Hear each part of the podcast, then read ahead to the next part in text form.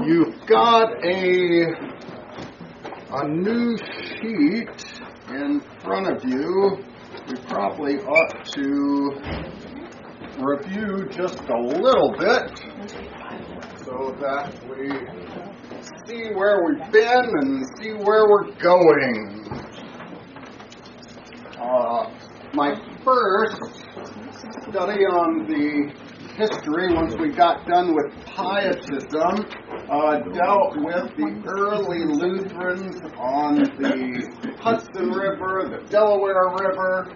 Uh, we saw how the Pennsylvania Ministerium uh, was grouping together those individuals that had come over uh, in particular, Henry Melchior Muhlenberg was going up and down uh, the colonies, uh, trying to unite the Lutherans together.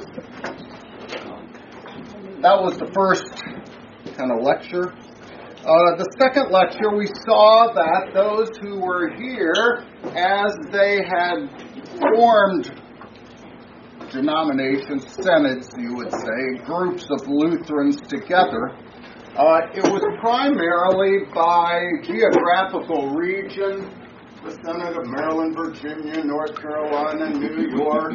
Uh, the Pennsylvania Ministerium was actually much farther and, and, bigger than Pennsylvania and was starting to uh, work together with others.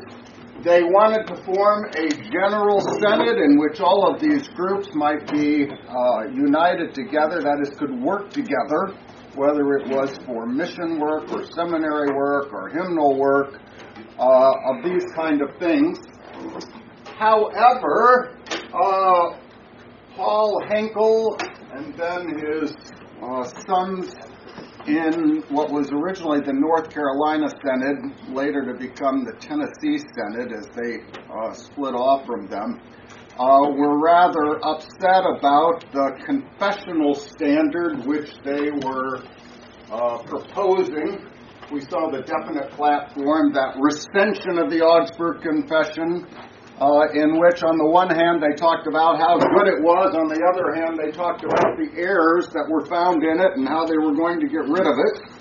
Uh, and uh, um, interesting enough, uh, private confession, baptism, and Lord's Supper were all on the list of errors, which pretty well left you without a uh, uh, sacramental understanding in Lutheranism, which makes you go, what, what use is it to be Lutheran anyway?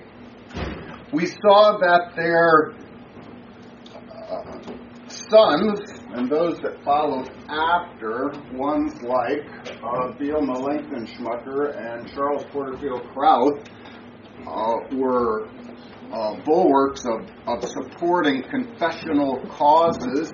Much of this came about at the uh, 1830 or the 300 year anniversary of the Augsburg Confession.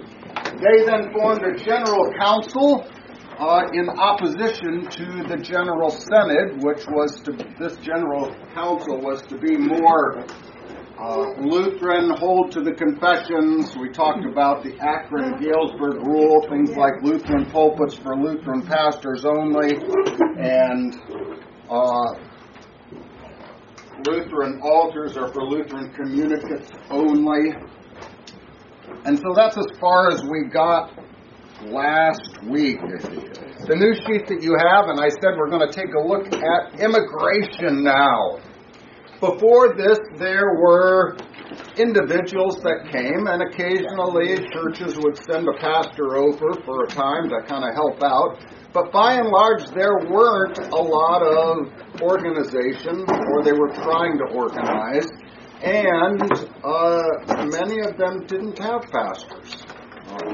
They would talk about how they would go a year without ever hearing a sermon until someone came passing through, and he may or may not, he may have claimed to be Lutheran, but he may or may not have been Lutheran. There were a lot of imposters and things of that sort. But uh, we're now at a time in which there are groups of people immigrating.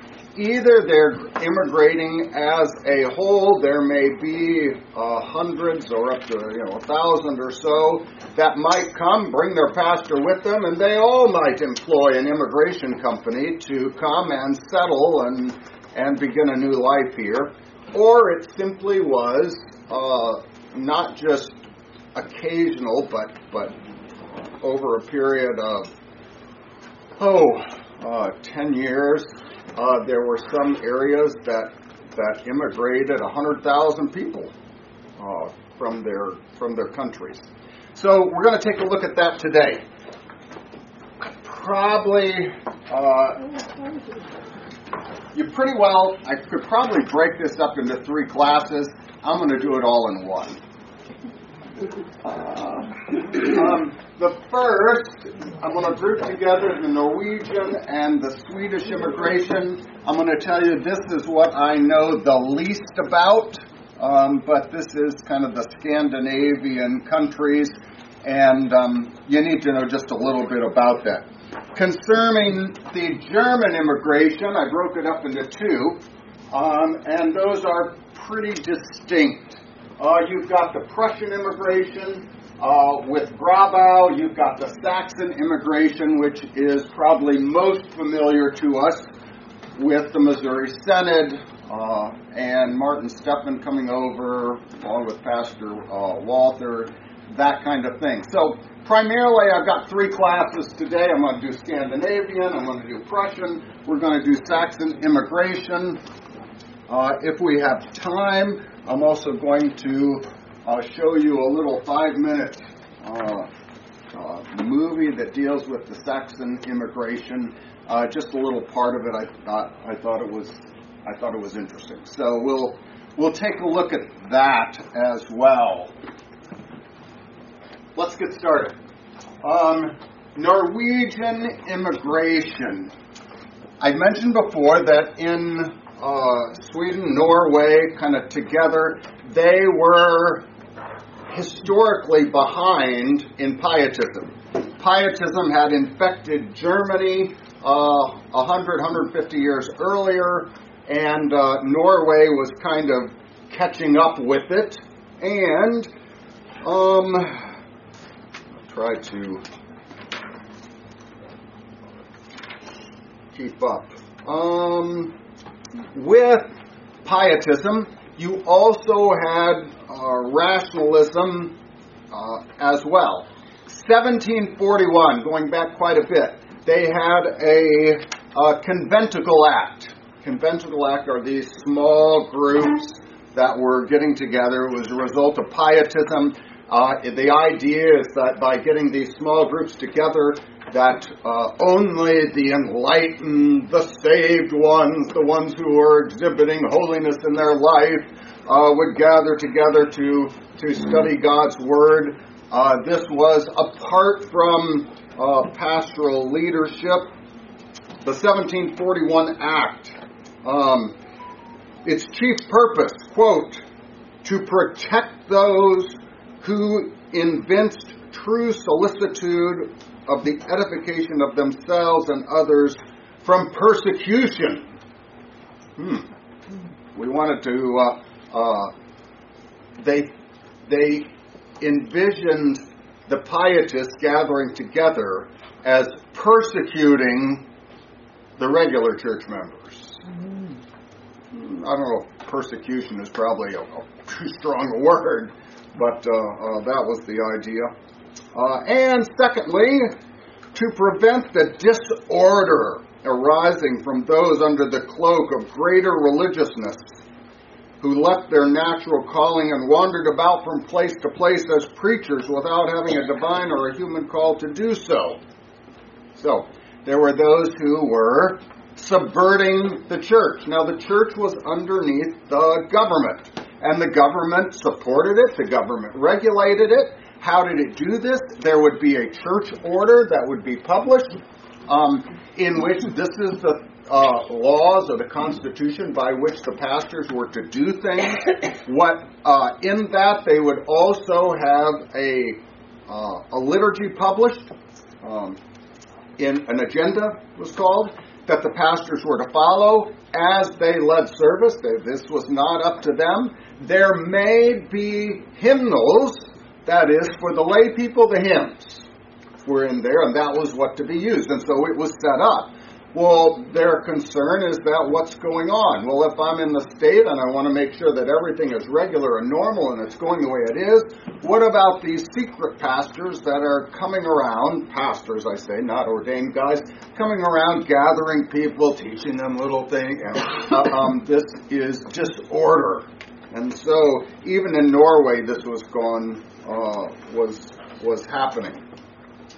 What about a man named Hans Nielsen Hauge, 1771 to 1824. Raised a farmer, his upbringing consisted in a regular reading of scripture and devotional works, including those of Johann Arndt. Remember him?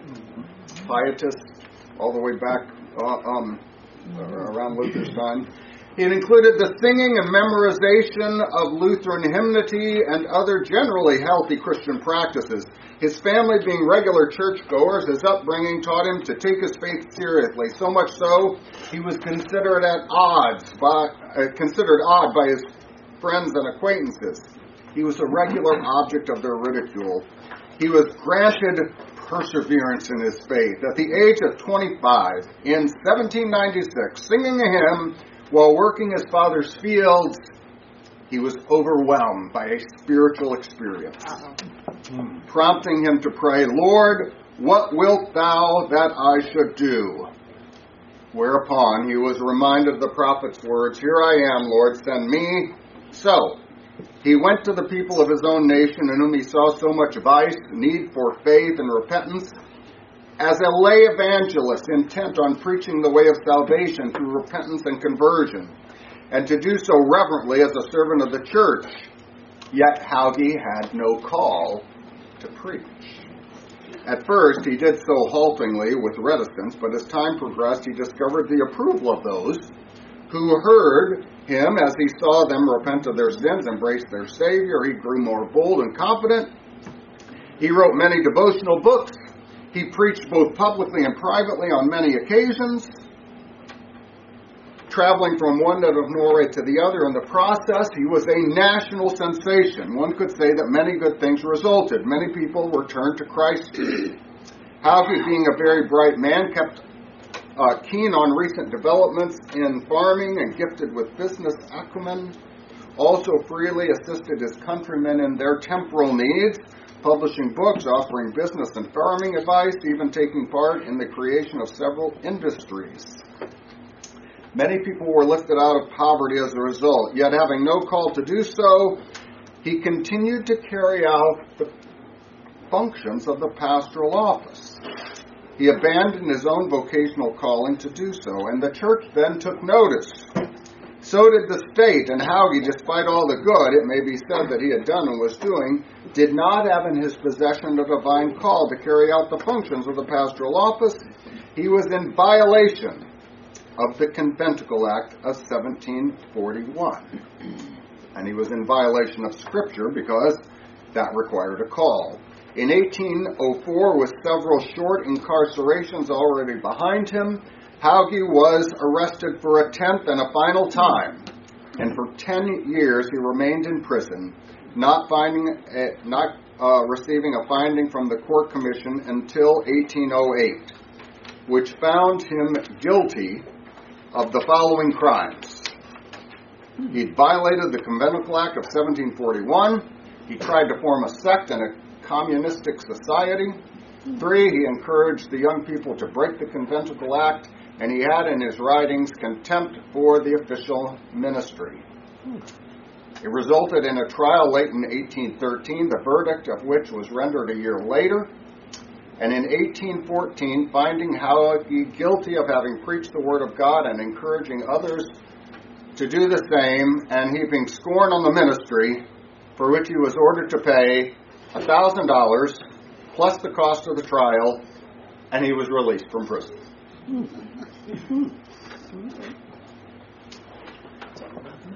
Yes.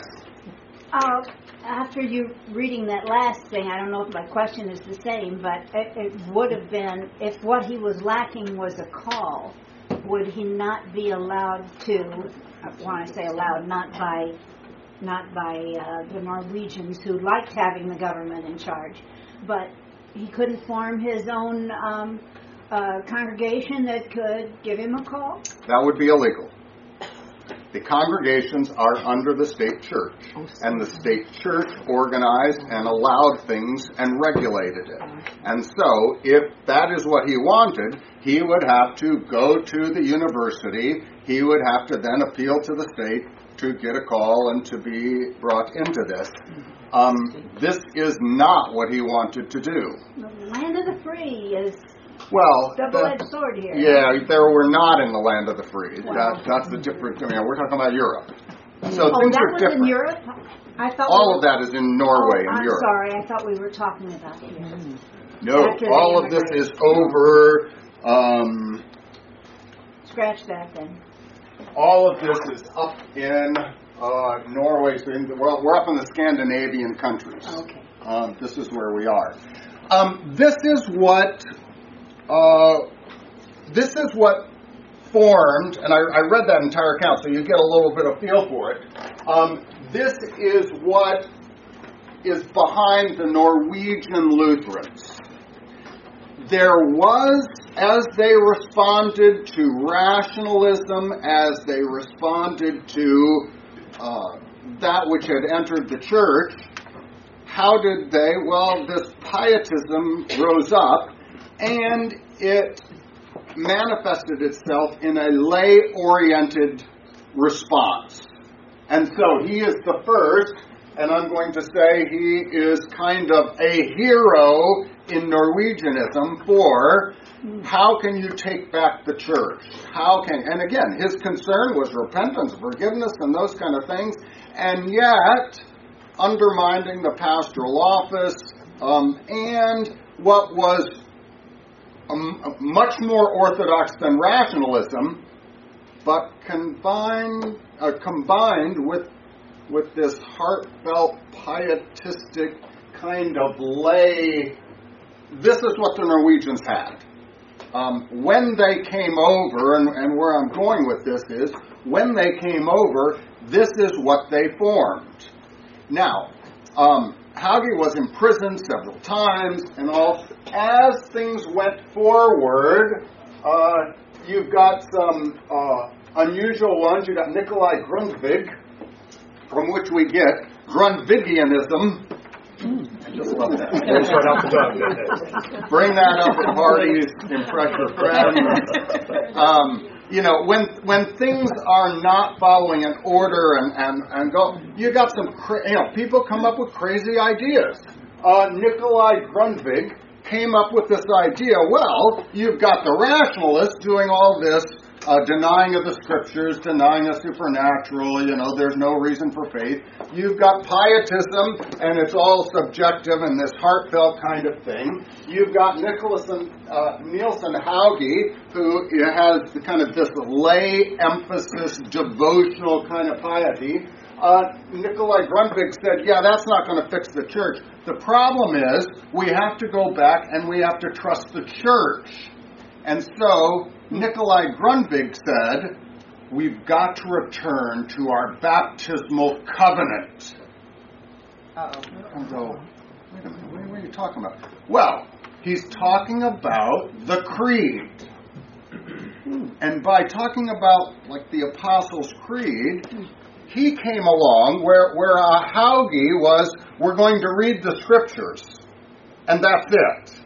And, and kind of what we would know as kind of a Baptist kind of uh, everyone decides for themselves and, and you know you, you kind of go out.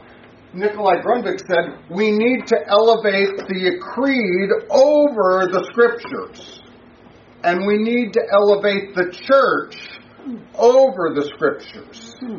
And so his was this kind of return to authority, but an authority in which it goes over the scriptures and if we only would get back to this authority, where Hauge had the lay Nikolai messes it up. The I mean, you know, as Luther says, the church is like the uh, uh, drunken peasant that can fall off both sides of the horse. Mm-hmm. Yeah, and so we have that happening.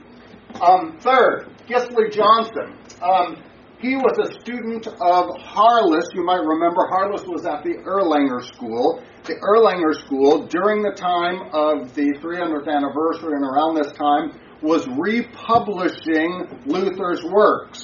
So the Erlanger edition. This is the edition that now people are starting to read, and so you have this uh, return. Um, Gisle Johnson uh, is a part of the state church in Norway. Was a, a, a man who, again, pietism and orthodoxy kind of went together, um, but he was trying to return to a state uh, church that, that you might return that that the state church might be fixed, um, and he was trying to do that. By the time we get over to America, the Norwegians who are over here, similar to kind of our last, it's individuals, they're all over the place. Now they're starting to uh, have those who are trying to bring them together. They bring with them this voluntary church independent of the state. After Mary, some time of Hauge going out and those who followed him, the church started to allow this. In fact, started to kind of go, yeah, that's what it means to be Norwegian, lay preachers, right? And so that became a part of their uh, um, national uh, existence. But only in the New World are you talking about now? Over, well, it started in Norway with this, but when they came over here, they had no rules, and so they could fully embrace it. And we've got those who did. We've got Elling Eielsen, uh, went around lay preaching. He's the first Norwegian minister. Uh, he came over here. I'm not going to look it up. It's 1840 or something like that. He's over here about three years before he finally is ordained, um, and is the first Norwegian Lutheran minister ordained in America. Uh, you've got another man, Claus Lauritz Clausen. I love the way the Norwegians do. You just kind of repeat Hems, Hemsana Hensen, you know, or whatever. Um, uh, Claus Clausen. Um, he also is one of the uh, lay preachers from Norway going around. We'll come back to this. Uh, he ends up speaking with Grabau when we get to the Prussian uh, where the Prussian immigration, they come over, and Grabau is, is one of those who, is, who has come over here. As he is going uh, to uh, uh, his call, he talks with Grabau as well as lets him know that uh, up, up where I'm going, we're going to be using lots of lay preachers. And Grabau has some concern about that, and we're going to see where he writes something. Um, Christian Dietrichson.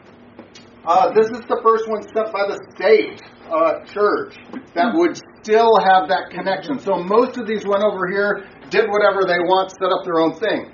Dietrichson actually comes along with the church order, with the regulations from over in Europe, and tries to set things up over here. So you do have uh, some that are working with the state. Um, immigrations, you primarily have uh, three of them. Uh, most of this is uh, up in Wisconsin. They're, up there, they have no pastors before 1843. You do have some that are in northern Illinois. Uh, Patty Baker was telling me her connection with um, someone who was uh, a Norwegian Lutheran in northern Illinois. I had Swedish Lutheran in Batavia, Illinois. Bingo. That's where it is. Right. And, and the other thing with Norwegian, if you get up into West Union, Iowa, which was Luther College, there was a whole set of Norwegian Lutherans up there. Correct. Correct. Okay, now that that was state church in Norway.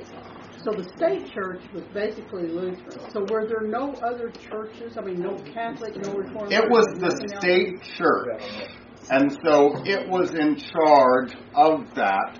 Um, I don't remember. I'm sorry. And again, this is the one I don't know as much about as some of the others.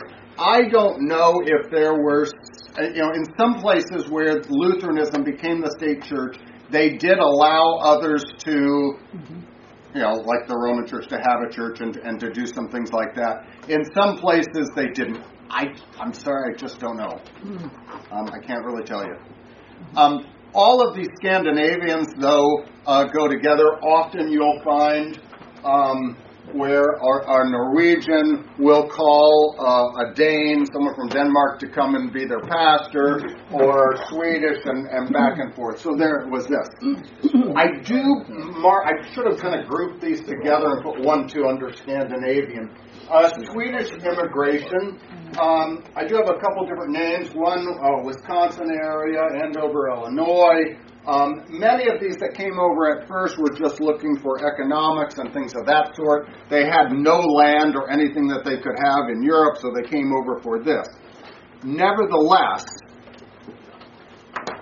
from Sweden, you actually have uh, uh, still maintained some real Lutheran church orders and some real Lutheran services. Um, that that that they held to. Um, this is one of the few holdouts uh, coming over. but again, Pietism was making its inroads, and once you got over to America, it didn't take long for that to go away. Um, we will find that when we get into hymn books and things of that sort, um, or into uh, church orders or uh, the uh, calling of a bishop and things of that sort, it actually comes out of the Swedish church. All right. Um, usually we group all of those together under Norwegians. We do that because we're Germans and we can't tell the difference. Sorry. That's just the way it is. All right. That's. Um, that's what I was thinking when you said something about the Danes. I thought, oh, they're they're being so liberal, and including the Danes. All right. That gets us to the first part uh, in half the time. Let's see how we can do. What about the? Any questions? Are you going to say anything more about uh, American fever with uh, under the Swedes? Not all good Lutherans. Um, there were quite a few, like other European countries, this idea that America was a place of plenty and you could mm-hmm. get land, you could get that. Uh, they were um, class was uh, your class within society was lined out pretty well in Sweden. And so the opportunity to get land if your parents didn't have land or to get things was not available. And that's what caused the American fever too, and they lost a lot of people to immigration because of that. That's the only. Thank you. All right, German integration. Um, it's not all the same. Um, however, what we, uh, as I mentioned, Scandinavian, you know, you've got uh, Denmark, you've got Sweden, you've got all, all of those up here. When we come down to the bottom, I'm going to be talking about, um, let's see, I'm going to be talking about uh, areas that uh, aren't the same on our map. Um, you've got what we would call German areas, uh, uh, of course. Um, Saxony, where we're going to be talking about Martin Stephan and those who came over and formed uh, Missouri. Uh, we're going to talk about those from Prussia, um, Magdeburg, you know, all of this area would have been would be Germany today. But uh, from Prussia is where um, uh, think Grabau uh, comes from. We're going to have Grabau take some men from Silesia uh, over here, and those come together. Uh, Bohemia, Bavaria, um, all of these are are uh, are very similar but the actual situation between Prussia and Saxony differed. What do we know about what was going on in Prussia? the Prussian king Frederick William III had attempted without success as early as 1798 to unite the Lutherans and the Reformed. And by Reformed, we mean the Calvinists. Okay? He became a Calvinist. And already in 1798, he was trying to uh, unite them together in his country so that they would all be one religion. And, well, if he's Reformed, Calvinist, then they ought to be Reformed and Calvinist. And so he's trying to encourage this kind of thing. He uses, ready for this? He uses the 300th anniversary of the Augsburg Confession as an occasion to Make the Lutherans Calvinists. to make the Lutherans Calvinists. really? Um, and actually, I'm, I'm not kidding you. He does it just like that. You know, let's all you know celebrate this by all coming together and uh, uh, doing the same thing. Um, by 1823, he is uh, all pastors are no longer being pledged to, now again, this is with the state being in charge, no longer pledging them to the Luther confessions, but instead the confessions of union. That is, they had other confessions that were vague enough that both the Lutherans and the Calvinists could profess together, which what that meant is the Lutherans gave up theirs and the Calvinists got to keep uh, uh, theirs. By 1830, they had allowed the use, outlawed the use of the words Lutheran and Reformed. They were all to be the Prussian church and this uh, kind of union.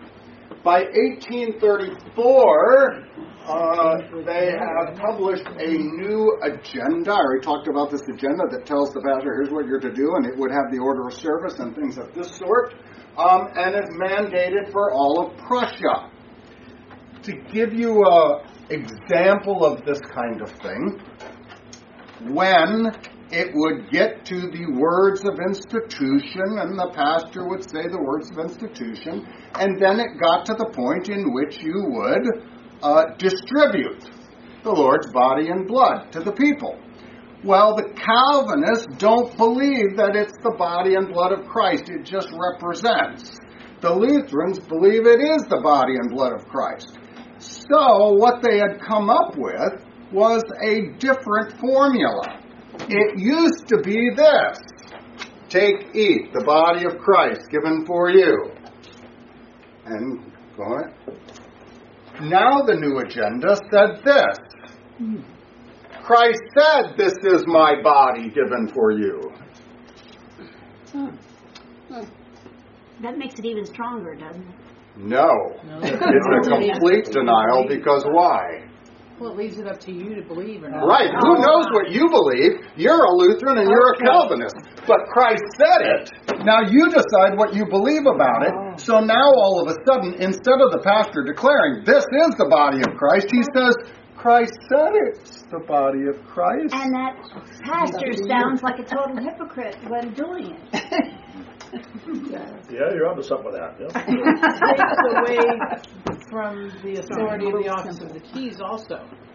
Sure. Because you're not speaking for Christ. Correct. You're repeating I'm just what kind of Christ an said. accident. There were things like this that thoroughly went through the agenda. Um, what happened? Uh, the good pastors complained.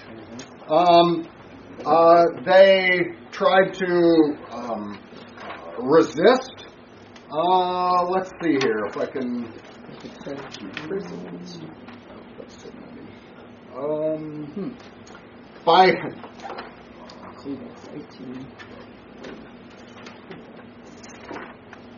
those who were in Bavaria, those who were in Silesia, uh, uh, continued to uh, resist, um, to complain, to, to, to try. Um, they would, in 1830, they had a petition. Uh, there was a law in the books that said that you could make a petition to emigrate and to leave. So they petitioned to leave, and they said no.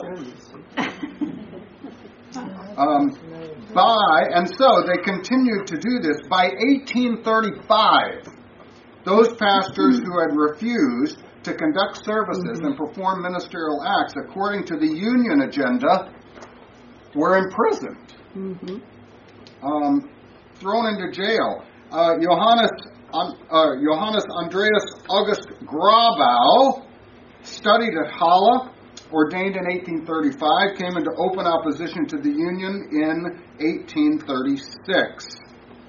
Uh, his refusal to use the agenda led to his imprisonment in 1837. With the help of two laymen, uh, he escaped, uh, continued to preach and to make his way to Berlin, uh, often uh, leaving right before they found out he was preaching there and, and getting. Finally, uh, in Pomerania, he was clandestinely uh, talking to small groups. Uh, in 1838, he was apprehended again and returned to uh, prison. In January of 1839, he is quite ill. Uh, finally, he is uh, released in March of that year.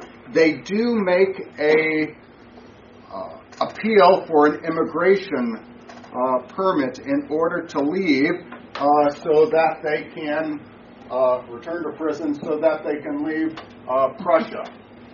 Grabau takes the largest a group of immigrants, over a thousand people, uh, and they come over. He takes with him a couple pastors, particularly from Silesia. Uh, I think I uh, showed you, um, which which was down here. Uh, he is down, I think, somewhere in this area here. Um, but both of them are in uh, Prussia. So uh, they come over. Uh, the name of their church, which they established in America, was the Synod of the Lutheran Church emigrated from Prussia. That's my mom's ancestors right there, literally. Is it? Interesting. You think? Uh, Yeah, it is. and so they, they Really? set up over over here. Didn't Um, know that early. Did I put? Where? They were very gifted at naming things. Um, they settled in. Some of them stayed in. Uh, the, the largest majority were in Buffalo. Some of them went on up into Michigan, uh, Frankenmuth area, uh, with the Silesia pastor uh, there. We'll talk about that another time. Uh, there is one other place, Buffalo, New York. Don't remember.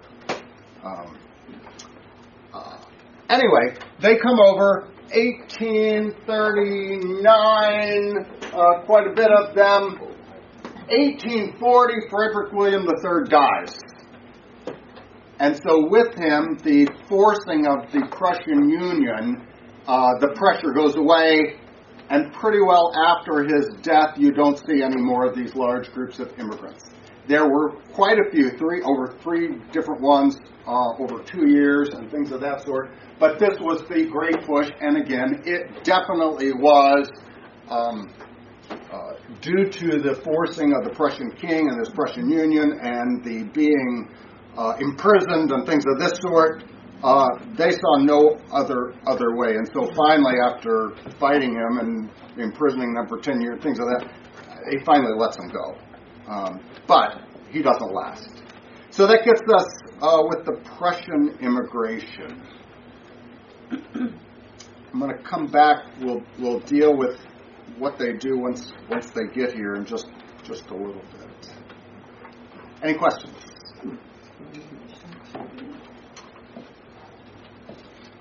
Saxon immigration, uh, 1838, 1839. In Saxony, there was not the Prussian Union. There was rationalism that was in charge. Uh, it was affecting, as I, I think I've talked to you about C.F.W. Walther and how you know uh, they delayed his ordination. Even after he was ordained, they're complaining about him because he keeps preaching uh, true Lutheranism.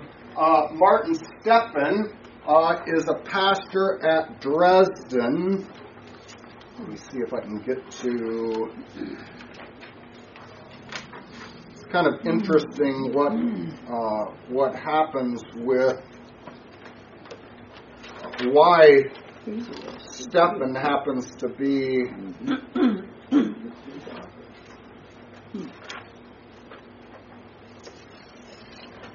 Born in Moravia, parents converted from Roman Catholicism, Stephen had studied at Halle and Leipzig, so the usual pietistic kind of stuff.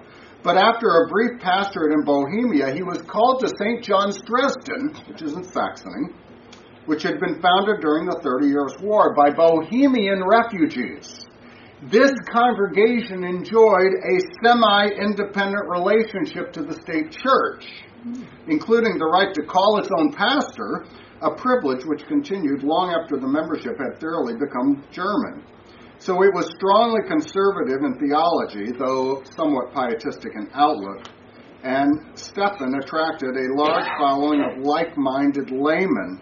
Among those drawn to him were a group from the University of Leipzig, that would include Walther and others, who experienced rationalism, uh, but they came to uh, Stephen and found that uh, he was preaching the truth. So even though he's in Saxony, because these Bohemian refugees had their own stack of money and could you know, control their own congregation, Stephen ended up being able to preach and teach rightly and follow his own church order, even though he was stuck in Saxony. Well, these pietistic men that came to him, looking at, finally heard him preaching uh, the gospel and, and, and these things. Uh, uh, in 1820, uh, he is making use of these pietistic conventicles.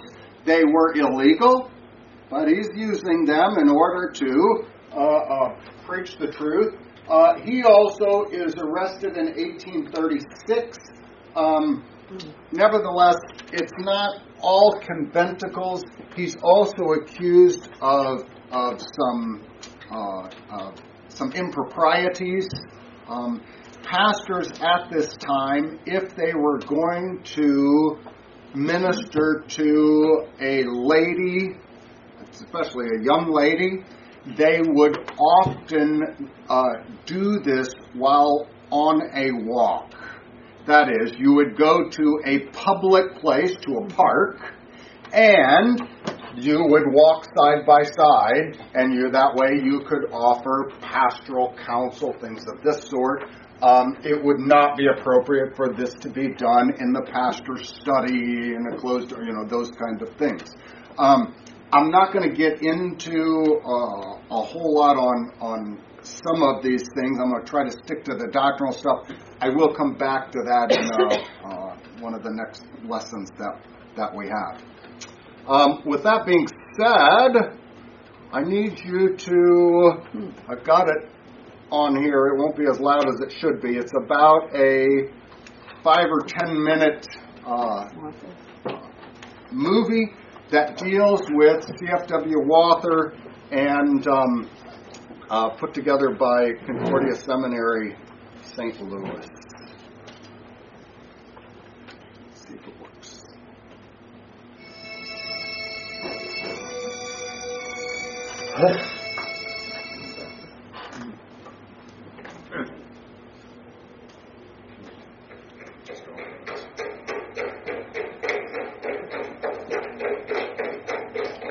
will give you an idea of the depths to which matters have sunk.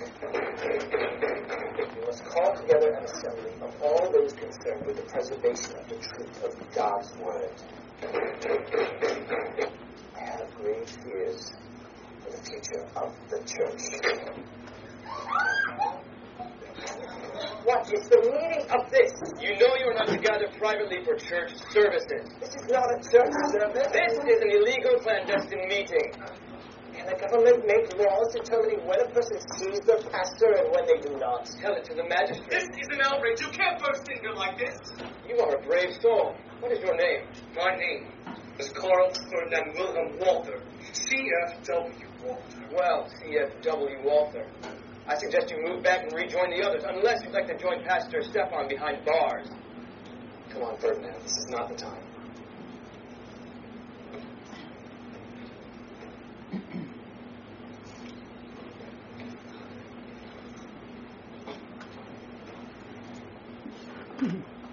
Break this up and go home.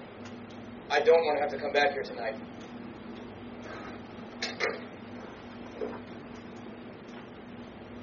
Something has got to change. Can't let them continue to break up our meetings. We are doing the righteous thing and following the truth of God's word. This discrimination has got to end. All right, they run the credits, but I'm going to run it past the credits so you can see just a little bit. Uh, But a letter from Pastor Stephen truly. Thank you.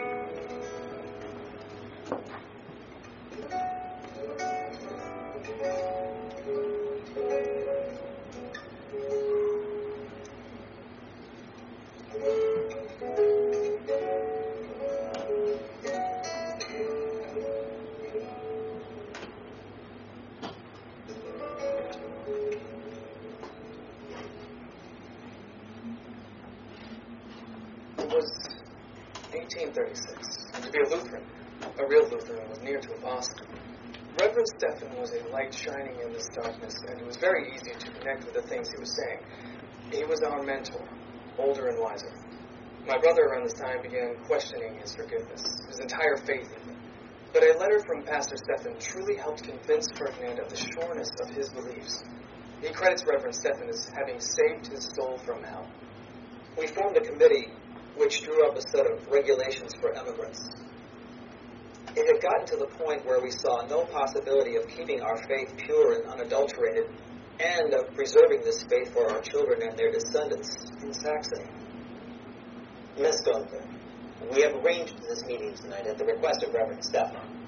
As we speak, he is counseling Miss Sophie Heschel regarding the rather improper words to be directed at you, as well as the gossip she is spreading around the society about your character. Reverend Stephan wants you to know that he understands it is not easy to be his housekeeper. Yes, but his wife is always there when I clean, and she's always watching me. Other young women, like Sophie, well, they think you rather fortunate to be so close to the pastor and to get to know him so well. Ah! Where is Stephan? He is not here. That's not what I asked. Where is he? When will he arrive? I am not in charge of the pastor's comings and goings.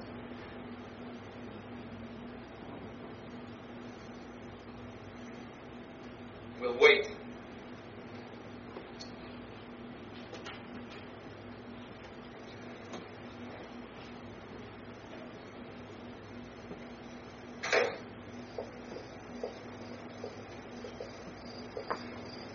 That's Mr. Mitchie's house.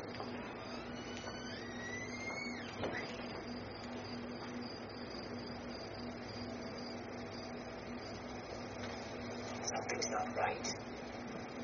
It looks like there are more people in there than should be.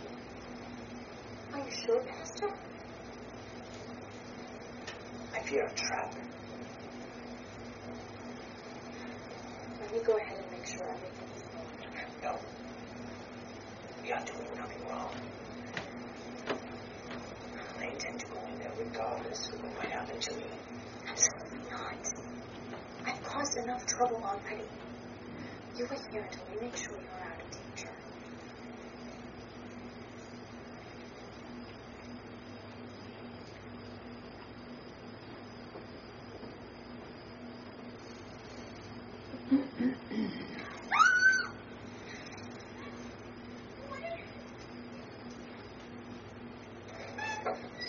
Ah, here they are now. No. She was alone. This little morning star is walking the streets alone at this time of night? I can take care of myself. I'm sure. But I'm sure Stephan can care for you too. Where is he? I don't know. We were informed that the Reverend would be here tonight. Where is he? I don't know. You mean to tell me that you are walking the streets alone? I haven't seen him since church on Sunday. I don't believe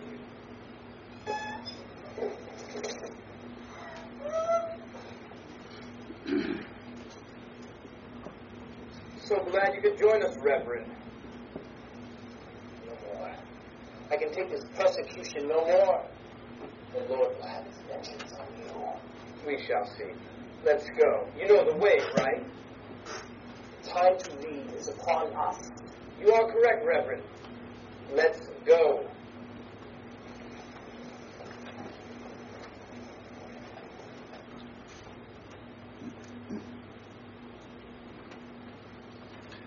All right. the um, the movie CFW Walther. Um, it's actually a uh, several CD uh, DVD collection. Um, it's it's got the usual triumphalism. You already got that Carl Ferdinand Walther. He's ready to take over and, and control. Anyway, um, but you get at least a little bit of the feel of the conventicles kind of being together, as well as the persecution that was going against him. Um, next time I'll deal as well with you already kind of get this idea. Okay, here's the housekeeper. Um, this other gal has said something has happened, and so they're talking to the housekeeper, kind of going, you know, I'm sorry that they slandered you, and and now the pastor's talking to the young girl because there was already in uh, Germany some uh, accusations that that had gone forward concerning uh, Pastor Stephan. What are conventicles? Conventicles are small group meetings that are apart from the congregation. So they are done in a home. What happened? Um, by November 1838, two boats leave. There are five boats altogether. There's two, two more, and one more. Uh, they begin arriving in New Orleans in January of 1839. Uh, they wait there for a while. The smallest of the boats does not make it um, and is lost at sea. Those four boats then, uh, having uh, arrived, go on up the Mississippi on a steamboat. They come up to St. Louis, Missouri. Uh, while they're up there, they're looking for land, trying to figure things out. Um, they find a piece of land that is near to St. Louis. Uh, Pastor Stephan, who has uh, become bishop on the way over, uh, says, No, it's too close to the city. The people will be corrupted by urban life. If we are going to be Lutheran, we're going to have to be out in a rural setting. They finally find some land down in Perry County, Missouri, um, and that is where they go. Um, once they get down there, um, it's not long after that that uh, uh, one of the pastors gives a sermon concerning uh, the sixth commandment and uh, sexual things, and several women come forward and confess of having relationships with uh, Bishop Stephan. Uh, we're going to find that, to cut it all kind of short today, they are going to uh, remove him. They're going to send him across the river and send him to Illinois. Oh, we get him. Um, uh, and he stays over here, I think it's the Redbud area, um, until his uh, death. Uh, there is pandemonium in the group um, concerning what are we going to do. Uh, we followed a man who is now shown uh, to not be faithful uh, what should we do?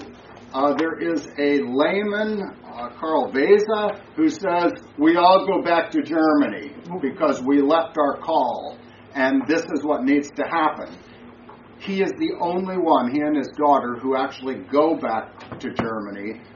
And, and truthfully, even if they had decided that that is the right decision, most of them had spent all their money and couldn't do it anyway. Um, he goes back. Uh, uh, another layman named Marbach ends up having a debate. It's called the Altenburg debate between he and CFW Walther concerning what we do. Uh, when the debate is done, we'll get into that another time, uh, they decide that they are going to stay here. One, they are church. Uh, two, they need to give uh, congregational authority. This bishop thing isn't going to work. And we need to make sure that uh, the pastoral office has some safeguards to it. Um, and that is the way that it starts. Uh, C.F.W. Walther, remember his brother in the movie, pulls him back, his older brother. His brother dies. He was the pastor at Trinity Lutheran in uh, St. Louis, and they end up calling Carl Ferdinand there, and from that point he becomes president, seminary president, and kind of the whole thing. We'll, we'll get to that uh, next time. Uh, Wyneken, uh, C.F. Uh, he is a man who comes to America in 1838. He is sent over to provide for the people who are here. He comes and ministers for a while. He has throat trouble, goes back uh, to uh, Germany in 1841. When he goes, he does finally come back to the States, but while he is over there, he writes a uh, he writes an article in which he talks about uh, America and about and he talks about the terrible conditions in America and how the people are not being served religiously and we need to help these poor people, our German brothers.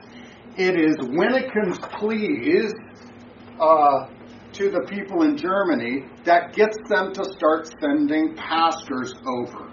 Um, it is directly uh, due to his going around and telling them they need help.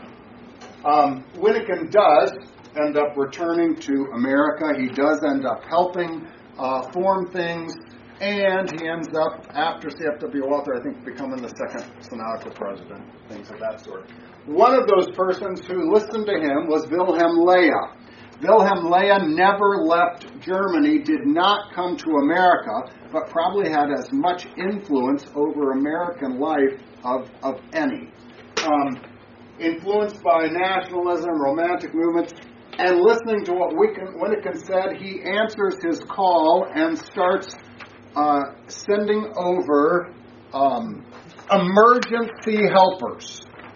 Now, Löhe had a high view of ministry, uh, did not agree with uh, Walther concerning the uh, pastoral office, thought that they did it first. Later, uh, C.F.W. Walther, due to his run in with Bishop Stephan and then the layman and what is, you know, uh, um, has a weakened view of the pastoral office. And so later, uh, this return. But Wilhelm Löhe does understand that in emergency situations, you have to do stuff.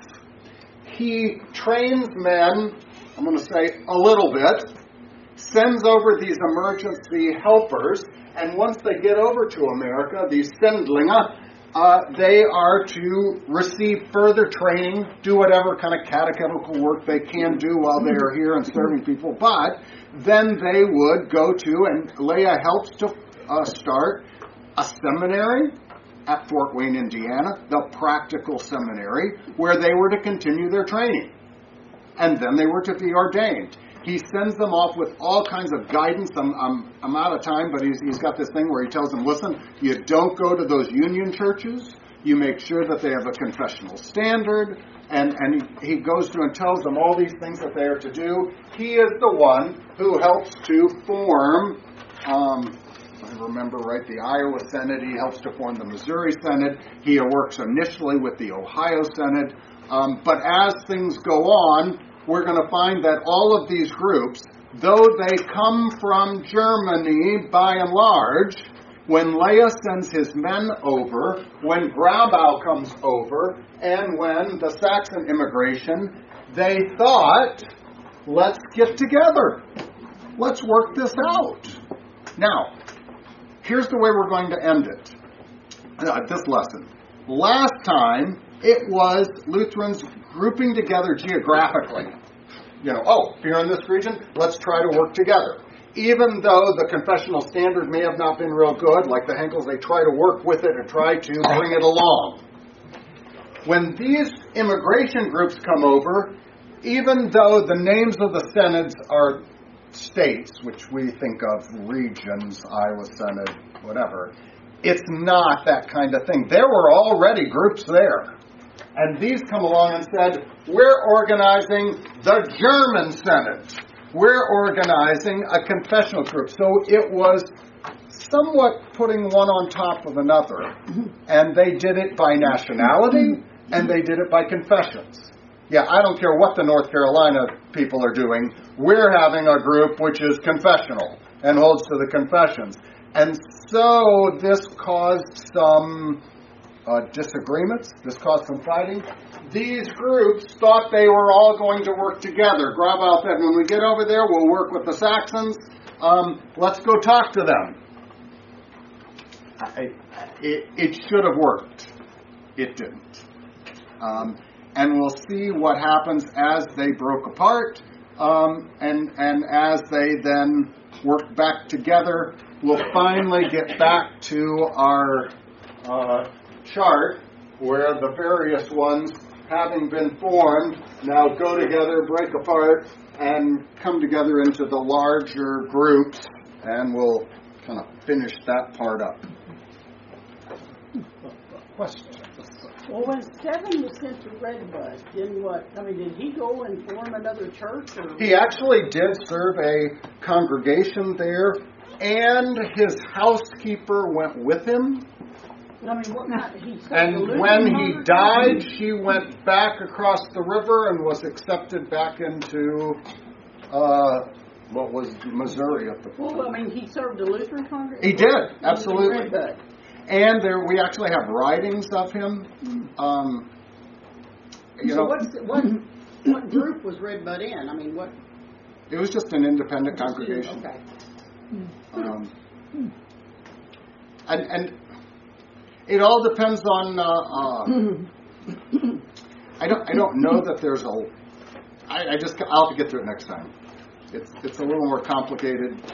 Um, we always want to know about the scandals. How old is that? We have driven through Red Bud here in the last couple of days here, and it, it just reminds me of a very old town, and it's got some beautiful buildings in there. And it just surprised me how old this town was and how gorgeous it was. Right, right. Um, his writings, uh, they, they did publish his writings a while back. Um, a very good long gospel concerning those.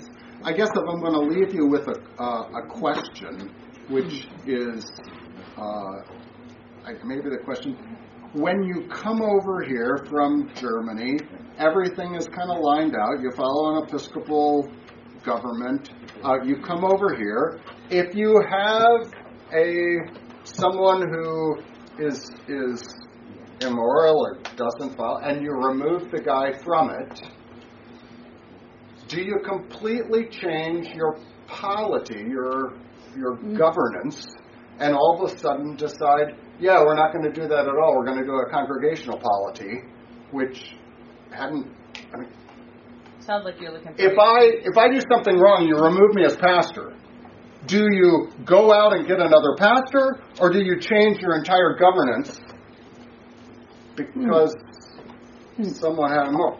That's the question. And you go, well, now that's interesting.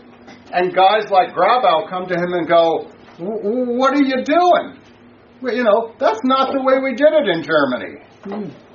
Um, and you know, and, and there are others who said, yeah, we got that's that. Um, we're confessional. So there were the questions that brought that up. Hmm. All right. Let us pray.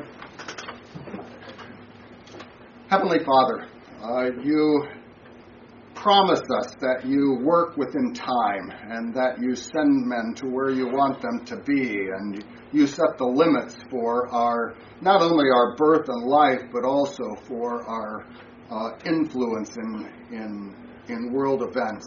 We ask, dear Lord, uh, that we would trust in your word and sacraments that we would know that even the gates of Hades will uh, not overcome your church, but that you will maintain your church until you return. And so keep us faithful to it. In Jesus' name we pray. Amen.